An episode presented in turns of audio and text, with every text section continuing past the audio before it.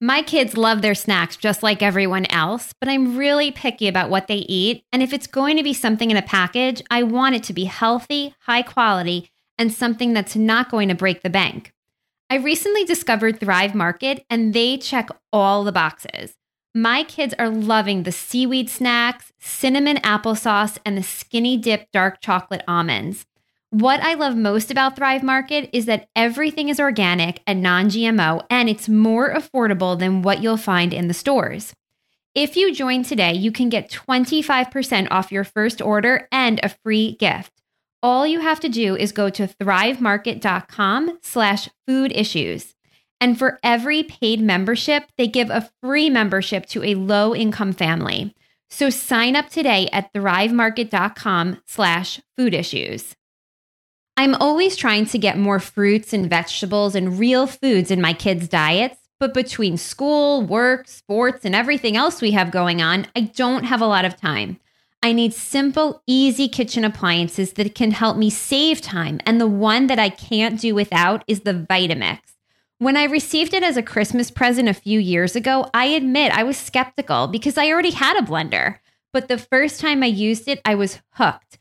Unlike other blenders, the Vitamix blends everything up into a super smooth consistency, much like a juicer would, except you get all the nutritious fiber that regular juicers leave behind. And what I love most about the Vitamix is that it isn't just for smoothies. Every Vitamix has an entire range of textures to choose from, so you can use it to make dips and spreads, nut and seed butters, hummus and guacamole muffins, pizza dough, plant based milk, and frozen treats. Vitamix has been around for 70 years, and all of their blenders are powerful, durable, and built to last, and they come with a full warranty. To get free shipping off any Vitamix purchase over $50, just go to my website, julierevelant.com slash shop and click on Vitamix. This is Food Issues in every episode, we bring you experts to tackle the real challenges around feeding kids and offer practical insight to help organizations, communities, and parents create change. I'm your host, Julie Revelant. Studies show pregnant women are consuming too much added sugar during pregnancy, and it's something some experts have even coined secondhand sugar. Really, the, the kind of name of the game is to be conservative because most pregnant women are probably taking in more than they realize anyway. That's Dana Angelo White, a registered dietitian, certified athletic trainer, journalist, nutrition and fitness consultant, and author of nine cookbooks. We'll talk about sugar cravings and morning sickness, how much sugar is too much, and easy ways to enjoy sweets without overindulging. Hi, Dana. Welcome to the Food Issues Podcast. Hi, Julie. Thanks for having me. Yeah, I'm so excited for you to come on. You know, I've been following you for several years. Um, I've read one of your books and just kind of follow you on Instagram and always love how you post what you're what you're making for the week for your family and all the different recipes that you have. So let's talk about your story and, and why did you become a registered dietitian and tell me a little bit more about your career path and what your business looks like today. All right, sure. Well, first of all, thank you for you're always so engaged on my social media, which I appreciate so much. And I do, I really am making those things every week, so it it is authentic for sure. Um, I started out my career actually in sports medicine, so I started out uh, studying sports medicine, became a certified athletic trainer, which is um, a four-year degree that a lot of people confuse for being like a personal trainer. It's it's much more. It's more about emergency medicine and, and rehabilitation and things like that. So, in doing that and working so closely with athletes, um, you know, I, I nutrition was on my radar, but it really wasn't until I started out in my career working as an athletic trainer. I worked at a boarding school. Was actually my first job, and working with these athletes, these high school athletes, I realized how much I really didn't know about nutrition and how many questions I was being asked about nutrition. And so that is what led me to go back to school, get a master's degree in nutrition and and become a registered dietitian and really in that process I kind of thought I would focus only on sports nutrition and it really kind of branched out from there in a bunch of different directions. Yeah, and today, I mean, you've written a lot of cookbooks, right? Is that your main business or are there other things that you do?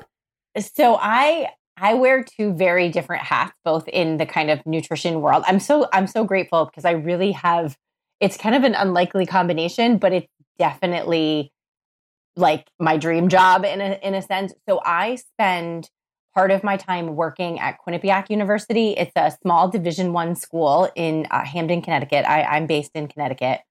I am their sports dietitian and a member of their faculty in their athletic training department. So I get to teach athletic training students the nutrition, some of the nutrition stuff that I wish I had learned when I was in school. Uh-huh. So I, I do that during, you know, the academic year. So during, you know, September to, to May, I'm pretty busy doing that.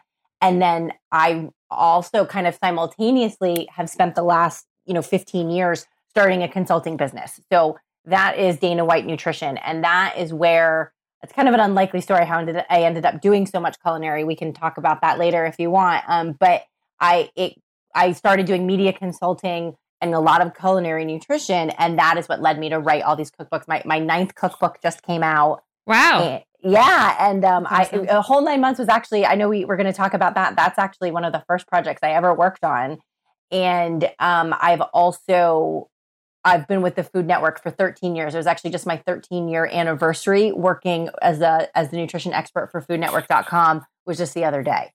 Wow, that's awesome. What a cool mix of everything, right?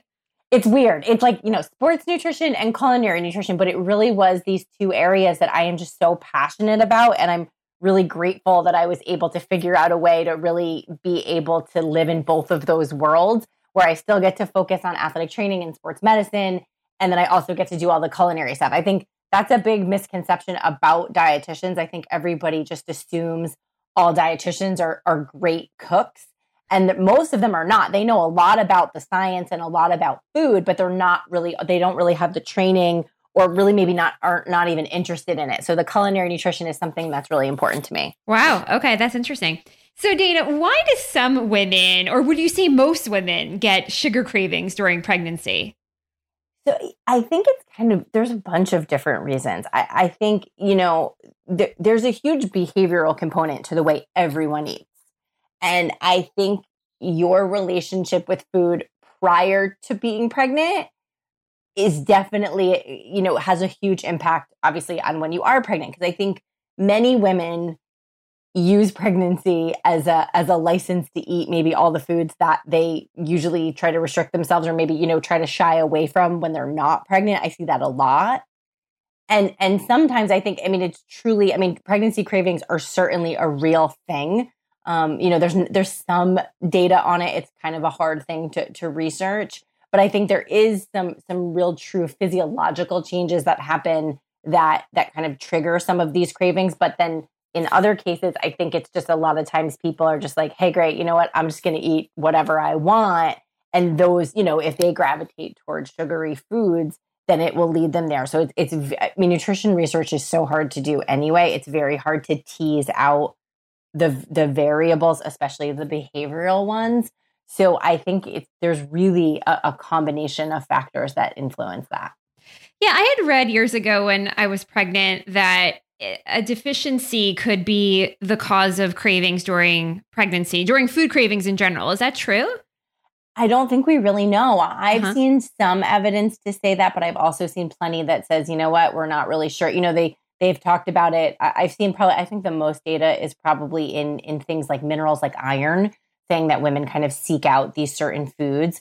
Um, you know, if we if we turn that out, I, I haven't actually seen a paper on this, but if we if we apply that same logic to something like sugar, um, if you think about glucose, I mean, there is a tremendous demand for glucose um, for fetal development. It's really actually that's why there's so many shifts in like kind of I would say mom's metabolism when she's pregnant, she ends up using more fat for fuel than in a, than in a non-pregnant state. Without getting too crazy biochem on you, uh-huh. you know, it, it, there is this kind of shift where where where mom relies more heavily on fat for fuel because so much glucose is being designated to the baby, and that's just a normal kind of physiological shift that we see in pregnancy. So there may be something to that where because something like sugar is the purest, most easily digestible form of carbohydrate, but then of course it doesn't have a lot of nutrients along with it so that's where we have to be careful yeah yeah and so you know research shows that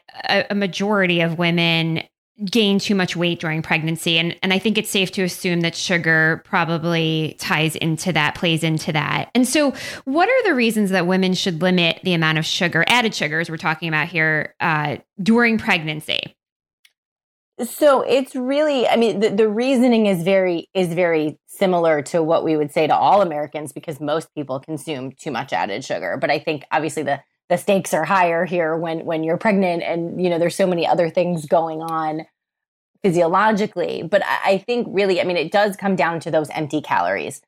Mo, you know sugar itself does not as much it, it's a pure source of carbohydrate it's it's but it's really nothing but calories in most cases so you're not getting it, it's not nutrient dense that's what we say in the, the nutrition world right is that you're getting a lot of calories, but you're not getting a lot of nutrients along with it.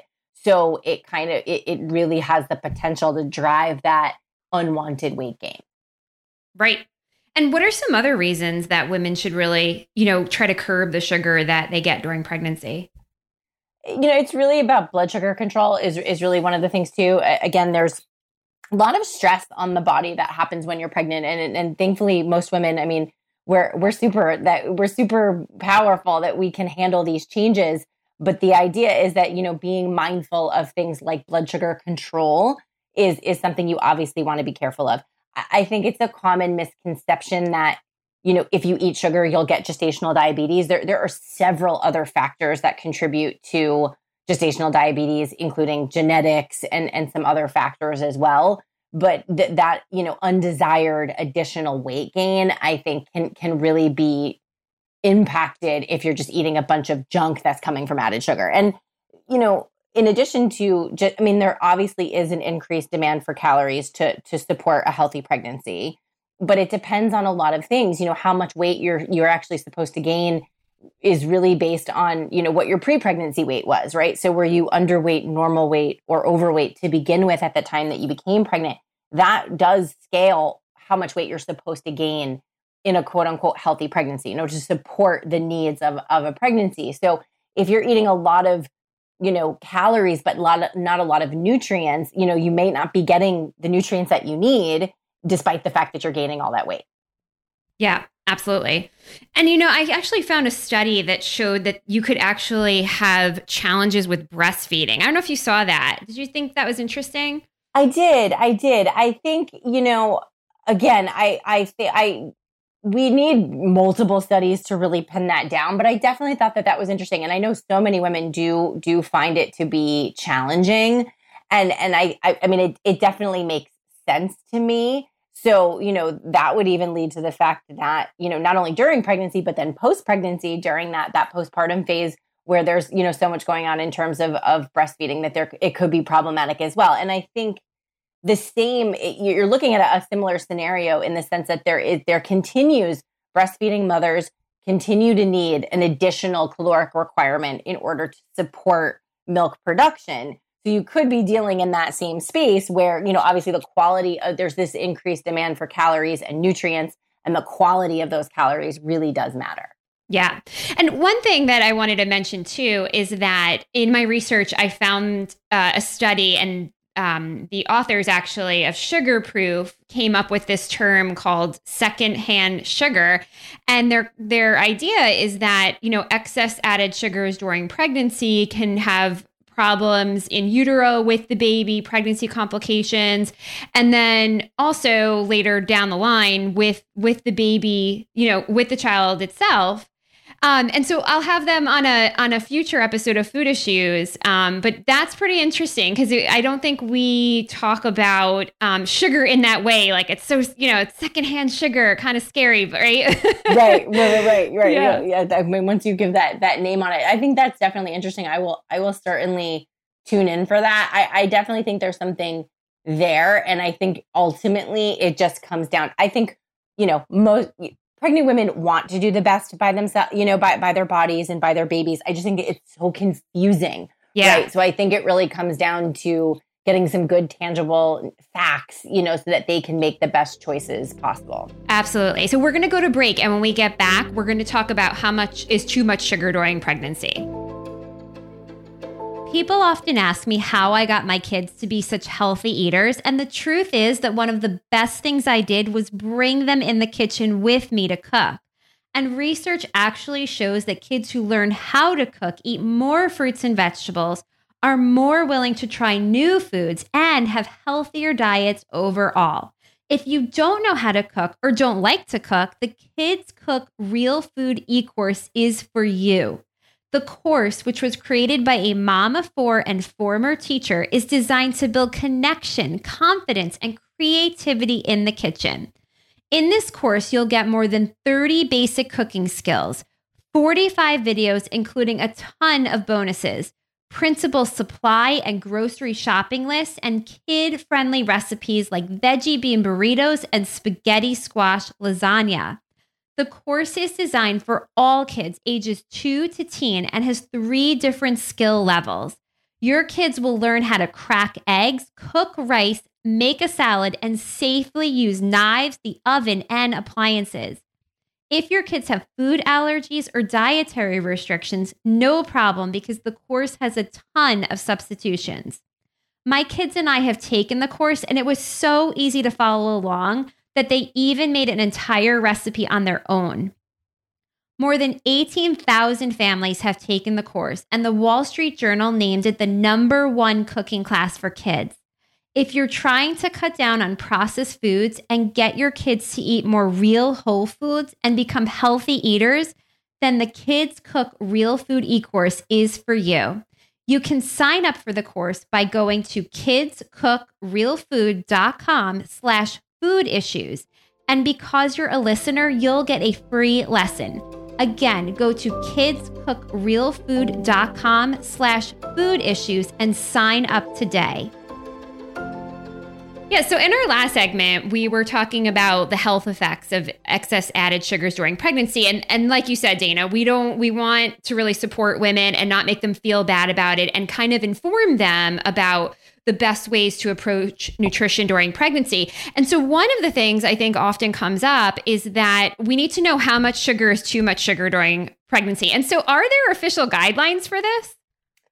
So uh, uh, I am not aware of any. I think the the whole idea of added sugar is is a pretty new concept, meaning that it's well, it's not a new concept, but in terms of like food labels, right? We've just it's just became mandatory for added sugars to be designated on food labels, which I think is a huge step in the right direction in really educating people about the amount of added sugar that they're taking in. So if you look at the current dietary guidelines and what they set forth they call it you know the daily value. So that that is is considered an average. So that's what all those little percentage marks on food labels are based on.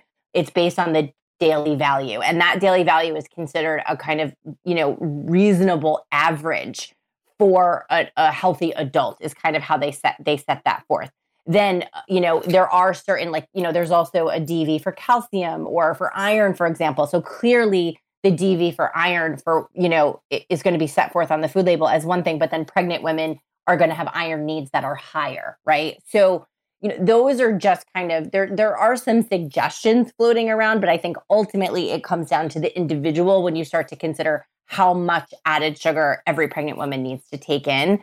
And realistically, because there is so much added sugar out there in the universe, really the, the kind of name of the game is to be conservative because most pregnant women are probably taking in more than they realize anyway.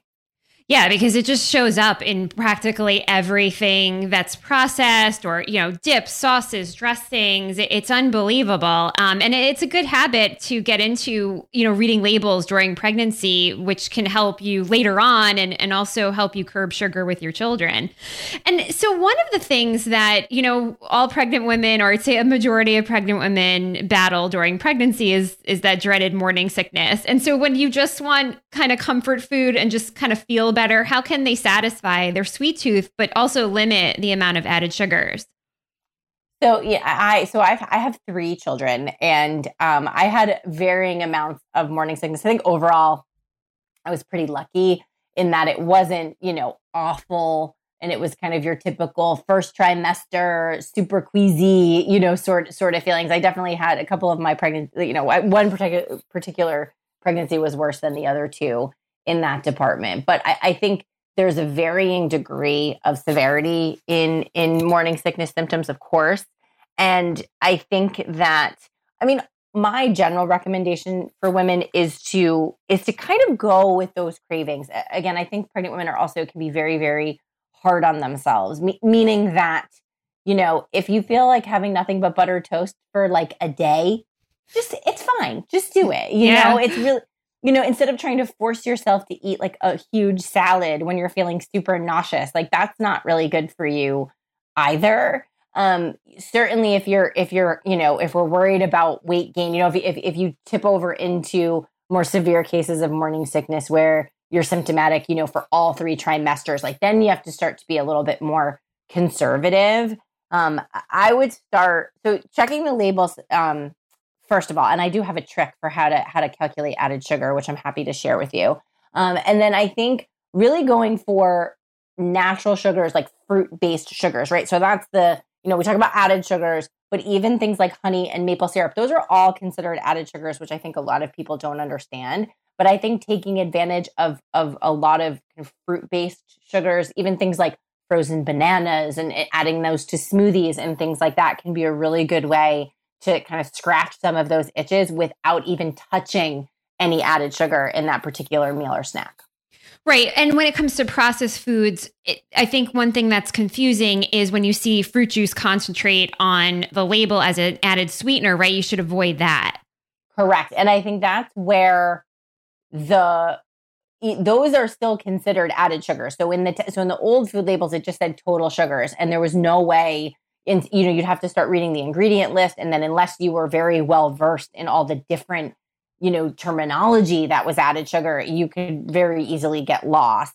Uh, you know, obviously, if it's, you know, soda, there's no, you know, eh, natural sugar really only comes from fruit or dairy, right? So, you know, a, a you know, a Coke is never going to have any fruit or dairy. So you're, you can pretty much deduce that that's all added sugars. But when we get into more, even things like yogurt, yogurt is so confusing, right? And mm-hmm. we want to take advantage of the, you know, the calcium, the vitamin D, the probiotics but I think that's an area where women get confused. I mean, I've had women say to me, you know, I can't believe they're adding sugar to my plain Greek yogurt because they saw that there was a sugar content, but it was just the naturally existing sugar from the milk, right? And, and right. those naturally existing sugars are not why you know we're overweight. That that really is is not is not the culprit. So now that those added sugars are are specified, including things like fruit juice concentrates, it makes it easier. And there's a few other names for things like that too um, I think it does certainly then kind of take some of the guesswork out of understanding what is added and what is natural. Great. And can you talk about how to figure out how many grams of sugar? Yeah, so it's a, it's just it's a very simple trick, but I think, you know, the good news is we post added sugars. The bad news is people don't think in grams, right? So it, when you see something in grams, you can certainly make a comparison, right? So if you have a yogurt, you have you know yogurt A and it has 10 grams of added sugar versus yogurt B that has 20 grams, you can certainly make a comparison. But you know what that really translates to in terms of amounts is still kind of, you know, a gray area. So the trick that I tell people is that if you just take the total gram value of added sugar and divide it by 4, it will tell you approximately how many teaspoons of sugar you're dealing with. And I think sh- teaspoons is something most people can wrap their brain around a lot more easily than grams. So if you see that 20 grams of sugar divided by four, that's about five teaspoons of added sugar. Excellent. That is really helpful, especially when it comes to our kids, because we never know how much they're actually getting. So that's a great guide. So we're going to take a break right now. When we get back, we're going to walk through some really easy, realistic tips to limit sugar during pregnancy. If you have picky eaters, you're not alone. And as a mom of two, I totally get it. But through the years, as both a journalist and a mom, I've discovered the secrets to raising kids who love their veggies and will eat just about anything. And I want to share what I've learned with you in my free ebook 15 Secrets to Raise Healthy Eaters and Put an End to Picky Eating. This book is filled with evidence based, real life strategies that will help you raise healthy eaters without sneaking foods, bribing, negotiating, or making food into art projects. To get the book, just go to julierevelant.com and click on freebies. So, Dana, why don't you take me through some easy tips for moms to limit sugar during pregnancy? So, I think really the place to start with my best tip is to not try to avoid it completely. Um, I think to try to, you know, cut it out cold turkey, think you're going to stay away from it entirely, it's just not going to work.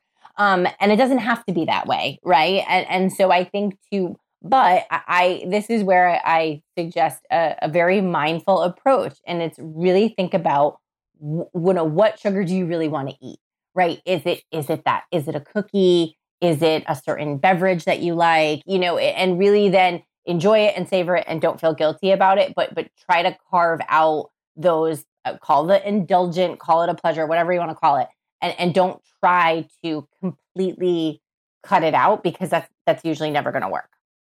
Okay.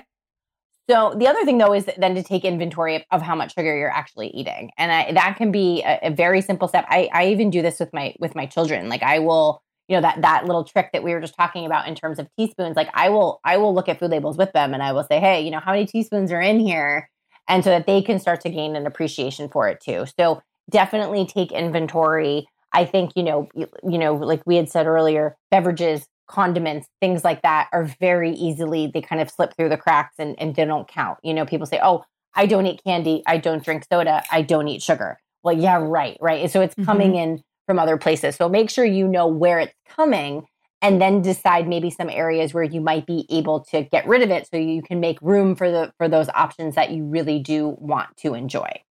Yeah, and are there certain foods that women should try to focus on given what, you know, they crave and how they feel throughout the day? So I think I think the best key too is to not eat an added sugar, a high high sugar food by itself. Um, I think you know when we when when we digest certain nutrients, like there actually really is a big difference between eating in terms of the way that you digest and metabolize it. It's very different when you eat an added sugar by itself, and then once if you eat it with something else. Okay, now that obviously that's something else that's a little vague, but the second you eat something that has carbohydrate in it, along with something that has fiber, for example, or protein or fat, it's going to slow down the digestion of that carbohydrate or that sugar. So to have it with combination, right? So let's say you're really craving a piece of dark chocolate, you know, have the piece of dark chocolate and then have, you know, have some high fiber fruit along with it, maybe some berries or something like that. Not only I find that even just the order of doing that will help kind of shut down that craving. So have the chocolate and then have the berries instead of going back for more chocolate. That's kind of one avenue of it. But then in addition to that, having that high fiber fruit along with it will make you feel more full and satisfied so that again, you're not going back for more chocolate. Wow, Dana, that's something I've never read. The order. I love that trick. That well, is great it's I learned it. I honestly don't even remember where I learned it, but it was someone described it to me, and they called it they called it the dessert flip. Right. So they said, you know, you know when you get. I really wish I could remember who who I learned this from, but so it, it, it's this idea of like you know you get this big decadent piece of chocolate cake along with like a little fanned out strawberry, right? You know, the idea is like, can you flip that? Can you have a small amount of something decadent accompanied by something you know fresh fruit or something like that? So that you're not necessarily feeling deprived. You're still trying to getting what you want, but it's not, you know, and then I've kind of taken that to that other level of this idea of, you know, nobody eats one Oreo, right? You eat an Oreo, you go back for more Oreos. So if you can have something there along with it that will kind of just even change your palate over to to a different kind of flavor profile and then, you know, why not also have it be satisfying in terms of its its fiber content or something like that, then you're much less likely to keep going on the high sugar foods. That's perfect. And then overall, should women focus on eating protein, fiber, healthy fats to balance their blood sugar, keep hunger at bay throughout the day, and not increase those sugar cravings? A hundred percent. I think a lot another mistake you know women make is that you know especially during pregnancy even like they'll try to save calories right you know they try to say oh i really want to have a, that cupcake later so let me you know i'm gonna i'll skip lunch or something and and again that almost always backfires um, you know, women that do experience morning sickness, I, I, feel like most of them do have certain times of day when they're more hungry. So I do encourage them to capitalize on those times. But you know also but that, that never means like you're skipping meals at other points. That that never works. And for blood blood sugar control and energy levels it's just never a good idea yeah not for anybody right right so i know you're a big foodie like i am and i'd love to hear what your favorite low sugar swaps are so if people are making things at home or or even purchasing in the store what are some of your favorites so we do a frozen bananas are like a big thing in my house um, because I think they're a great way to add natural sweetness to you know a smoothie. Um, we'll even dip them in a little bit of chocolate. Um, you know, make we, we do these little peanut butter bites where we'll do like a slice of banana, a little bit of nut butter, and then a little bit drizzle of chocolate, and then freeze it. Wow, that sounds kind good. Like a little bonbon sort of thing.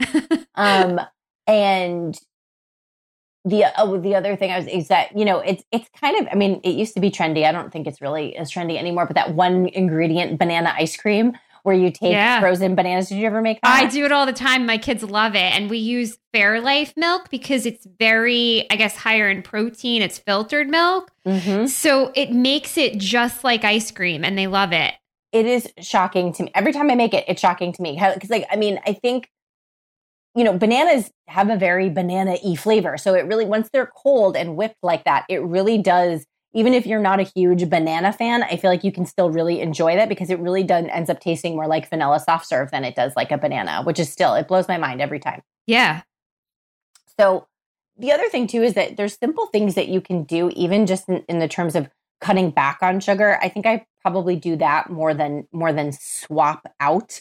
Um, I'm not a. I don't use a lot of artificial sweeteners in in my household you know what when i was pregnant or not it's just not something that that i've typically ever done.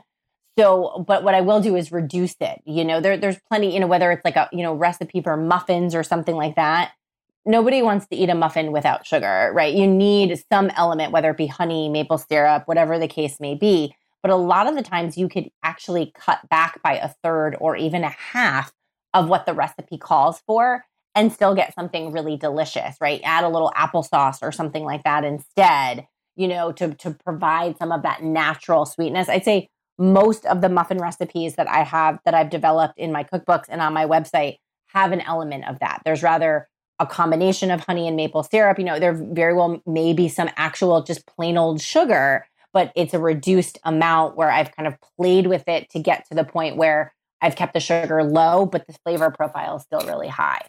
How do you feel about coconut sugar? Is that does that give you a lower hit to to the to your blood sugar? So, I not enough to really matter, to be honest with yeah. you. I think it, you know it, it's very trendy. It's also super expensive. Yeah. It, it's definitely got a different edge of flavor to it that I, you know, I think some people like more than others. I like to use it as more of like a finishing you know, sugar, maybe in a little bit of oatmeal or maybe a little bit of yogurt or something like that, like some plain yogurt. But I, I don't, I don't really think, I mean, that's the other thing too, is that I think, you know, honey, maple syrup, all these, you know, alternative quote unquote natural, you know, n- or they're not natural technically, um, but maybe less processed sugars is probably a best, the best way to, to title them you're still going to have a blood sugar response. It doesn't mean that, that you know the floodgates can open and that you can have a, as much of them as you want. It, they really all should be consumed in the same kind of strict moderation. Right. Yeah. Sugar is sugar. Mm-hmm. You mentioned your book before, The Whole Nine Months, which you co authored with Dr. Jennifer Lang, who I actually interviewed years ago when I was writing for Fox News. And it's very comprehensive, but what I love about it, it's just easy to read. It doesn't overwhelm you. It's not highly scientific. So it's it's very user friendly. And I also love your recipes because they're just very basic, straightforward, easy, simple ingredients. I love the grilled tomato basil pizza. And I know you're a big, you do pizza every Friday night with your family. And I love the taco salad cups. But I'd love to hear what your favorite recipes are from the book. Well, thank you. I I so enjoyed working with uh, Jennifer Lang on, on this project. She was she was also a foodie. We tr- honestly did not know each other before this project. We were brought together to, you know, some other mind thought that we would work well together and we and we definitely did. And it was really fun to collaborate with her and and take you know her ideas and my ideas and bring it together you know in into this this final product. And um it, it that you you nailed it. That's exactly what i was going for. Really simple, whole foods, clean ingredients, but also very easy, right? To, to wrap your brain around, or if you weren't feeling all that well, you know, really kind of nourishing, simple whole foods is what we were going for. Um, but also, of course, delicious because who cares if it's healthy and nourishing and all of those things if it doesn't taste good, right? Yeah. Um, and I would say, in terms of sugar, most of the recipes we we focused on, you know, maple syrup was probably the primary ingredient that we the, that we used in addition to fruits and fruits juices, and we used a lot of herbal teas, right? So, so just this idea of sometimes even just to add an element of of sweet, it doesn't have to even be something that's really sweet. But if you combine fruit with an herbal tea, for example, like we did in some of the ice pops and granitas that that are in the book you you really up that flavor profile without adding any sugar at all. Um, I think the I, I don't know if this was just a subconscious thing. I did crave a ton of avocado while all three of my pregnancies. Huh. Um, and and going back, there's a lot of avocado uh, recipes yeah. in this book. Um, the pomegranate guacamole is definitely one of my my favorites um, this idea of just you know adding a, that little kind of element of, of sweet and juicy crunch in with avocado is kind of unexpected and, and fun. Um, there's even an avocado ice cream recipe in there um, that i still make all of the time. Um, and then you know i think another uh, another two of my favorites um, were, was a, a coconut soup. Okay. That that was just this kind of nourishing ginger broth that really kind of saved me on several occasions, you know, on those days that I really wasn't feeling all that well in my pregnancies. Um, and then, you know, the kale and mango salad is another one that just sticks out as just this kind of one of those staple recipes that that I still love to make. And another thing that we that we really tried to do in the recipes in this book is is use a lot of you know we, we did a whole bunch of different like sauces and salad dressings right that you very easily could make from scratch some of those places that you know those unexpected places where you do find added sugars so we we made them without added sugars or we used you know fresh fruit juice like fresh squeezed orange juice in a salad dressing really to um to provide some of that that sweetness but not that overpowering clawing you know high fructose corn syrup thing that you might get in a bottled version. Right. Yeah, that sounds delicious. So Dana, thank you so much for your time today. I loved talking with you. It was, it was a lot of fun. Tell me where listeners can go to learn more about you and your work. Well, thank you so much for having me. It's always a pleasure chatting with you. I'm danawhitenutrition.com is my website. There's tons of recipes and information on there. Um, links, all my cookbooks can be found on Amazon, and I'm pretty much Dana White Nutrition on all social media. Great. Well, thank you so much for your time today, Dana. Thank you. That was such a fun interview with Dana Angelo White, and I really loved when she shared all of her tips for cutting down on sugar. I'm definitely going to try that dessert flip idea. I'd love to hear what you liked about this episode or any of the episodes. Just head to my website, julierevelant.com, find the episode, and click on the button to record a voicemail for me. Also, be sure to go into Apple Podcast and leave a review and a rating so we can reach more people. I'm Julie Revelant, and thank you for listening to Food Issues. You can connect with me on julierevelant.com and on Instagram, Facebook, and Twitter.